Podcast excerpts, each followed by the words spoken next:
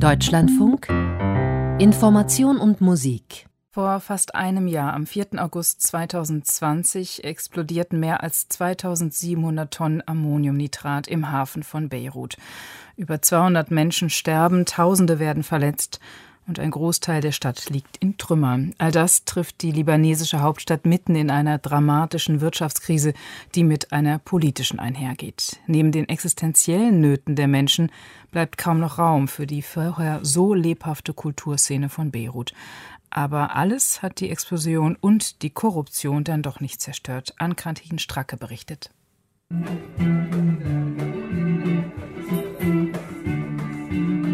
Eine Musiksession von Freunden im Hinterhof des Hauses des Beirut Music Hubs, mitten in der Stadt. Einige Freunde und Bekannte der Musikerinnen und Musiker sind gekommen, um zuzuhören, um draußen zu sein, um einfach eine gute Zeit zu haben. Stehtische sind aufgebaut, es gibt libanesische Snacks, das Licht ist gedimmt, es ist kurz nach 9 Uhr abends und bereits dunkel draußen. Yusef Naim steht an der Tür zum Hofeingang und hört zu. Er ist Hobbymusiker, spielt selber Gitarre und hat gemeinsam mit ein paar Freunden die Beirut Music Initiative gegründet. Sie wollen, erzählt Yusuf, Musikerinnen und Musiker finanziell unterstützen. Die letzten anderthalb Jahre seien schwer gewesen, die Wirtschaftskrise, die Explosion und dann noch Covid. Sie verdienen hier zehnmal mehr, als wenn sie woanders spielen würden. Und das hilft ihnen, ihre Fixkosten zu bezahlen, ihre Miete, ihr Essen. Im Libanon gibt es keine Unterstützung von der Regierung. Und wenn wir das nicht machen, dann verlieren wir alle.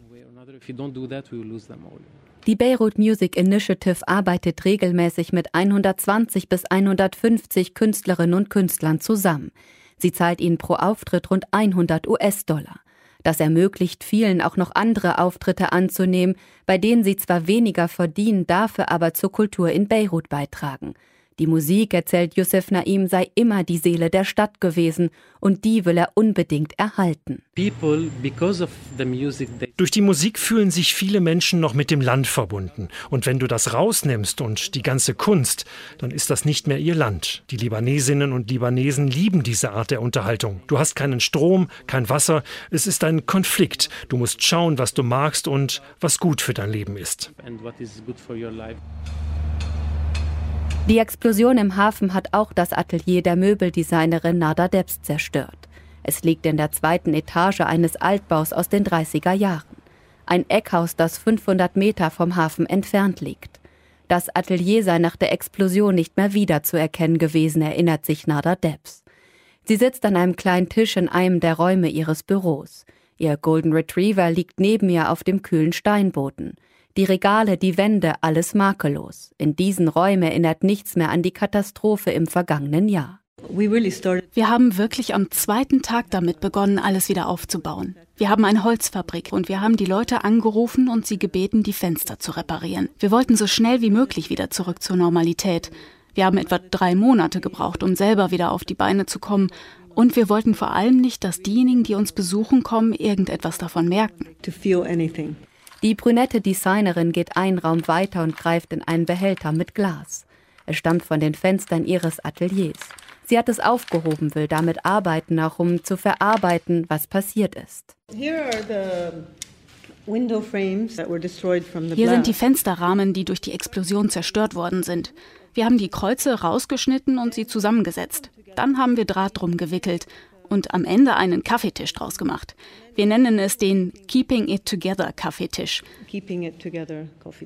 Es zusammenzuhalten ist unser Motto und durch unsere Arbeit versuchen wir uns selber zusammenzuhalten, die Handwerker, selber stark und positiv zu bleiben.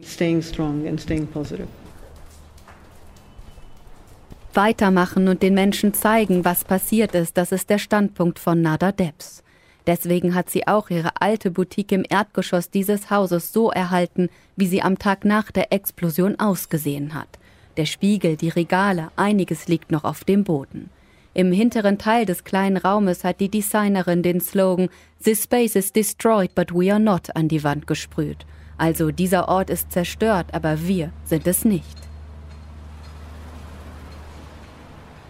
15 Gehminuten von hier steht Fatlo Dacher mitten auf seiner Baustelle. Um ihn herum stehen Gerüste, die die alten traditionellen Häuser im Herzen Beiruts verdecken. Seit fast einem Jahr arbeitet der angesehene Architekt die Hälfte seiner Zeit ehrenamtlich für die Beirut Heritage Initiative. Er will diese Häuser wieder aufbauen.